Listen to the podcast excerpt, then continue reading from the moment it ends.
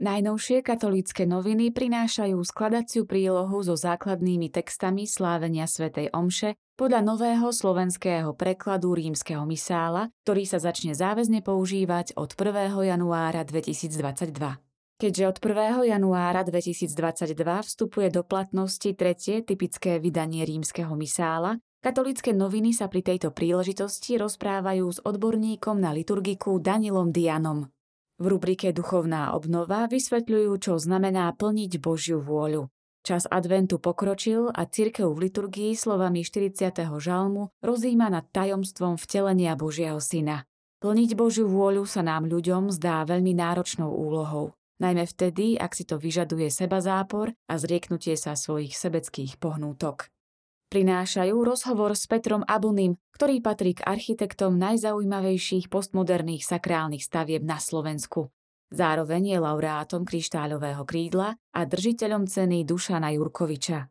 Zmysel tvorby i životnej cesty Petra Abonyho je však oveľa hlbší. Približujú, ako vznikalo ľadové stvárnenie španielskej katedrály svätého Jakuba v Tatrách na Hrebienku – 34 dní celodennej práce, 10 kamiónov ľadu so 180 ľadovými kockami, dokopy 225 tón ľadu, 25 umelcov z rôznych krajín, 12,5 metrová výška. Aj takto by sa dala v číslach charakterizovať katedrála svätého Jakuba zo Santiago de Compostela, ktorej originálne stvárnenie sa nachádza v Tatranskom ľadovom dóme na Hrebienku predstavujú novú knihu z pera nitrianského biskupa Viliama Judáka s názvom Poďme do Betlehema.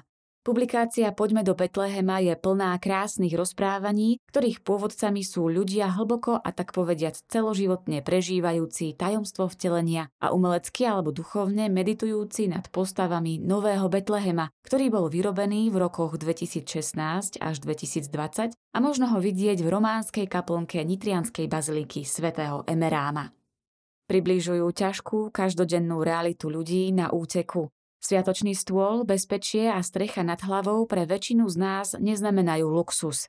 Je pre nás náročné predstaviť si, že by sme o toto vianočné teplo prišli.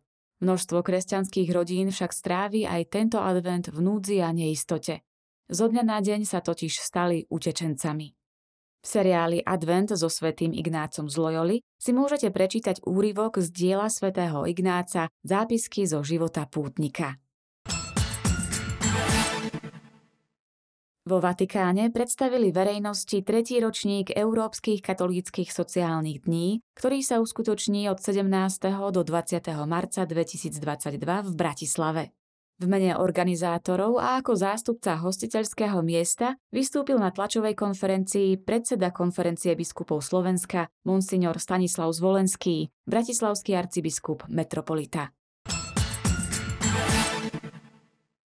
Čo prináša decembrové číslo časopisu Posol? Pápež František sa v rubrike Stále aktuálne slová zamýšľa nad významom a obsahom adventu. Ako sa pripravíme na Ježišovo narodenie? V úvodníku s týmto názvom si kňaz Benjamin Kosnáč všíma 9 postáv adventu a hľadá odpovede na otázku, ako tieto postavy či skupiny postáv prežívali úplne prvý advent v dejinách. V závere roku svätého Jozefa si môžeme slovami svätého Bernardína Sienského pripomenúť dôležitú úlohu a príťažlivú osobnosť svätého Jozefa, verného živiteľa a strážcu Božieho syna. V ďalšej časti cyklu Ctitelia božského srdca a ich modlitby sa Katarína Tótová pristavila pri osobnosti blahoslavenej sestry Zdenky Šelingovej. V rubrike Apoštolát modlitby nájdú čitatelia článok Andreji Eliášovej s Dominikovou horlivosťou za spásu duší. V cykle Biblia a morálka Páter Ján Ďurica tentoraz vysvetľuje boj Apoštola Pavla proti modlárstvu a pohanským kultom.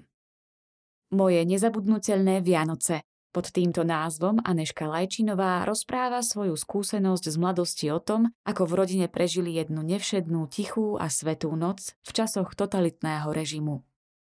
Bystrik Mistrík vo svojej meditatívnej básni vyslovil adventné prozby. Celý život ošetrovala svetých, takýto výstižný titulok dala svojmu článku autorka Andrea Eliášová. Na jeho dielo, mozaiku 7 bolestnej v kaplnke televízie Lux, sa denne pozerá množstvo veriacich. Vytvoril si pevný osobný vzťah s Bohom, rád číta sveté písmo a poklad viery odovzdáva ich svojej rodine. Je vnukom grécko-katolíckého kňaza. V jeho tvorbe prevažujú duchovné témy a tak možno právom tvrdiť, že Ľubo Michalko svojim umením chváli Boha koncoročnom vydaní posla už tradične nájdete poďakovanie zodpovedného redaktora Pátra Jána Ďuricu všetkým dobrodincom, prispievateľom, čitateľom i spolupracovníkom za vytvorenie krásneho duchovného spoločenstva v roku 2021 a za priazení v tomto neľahkom čase.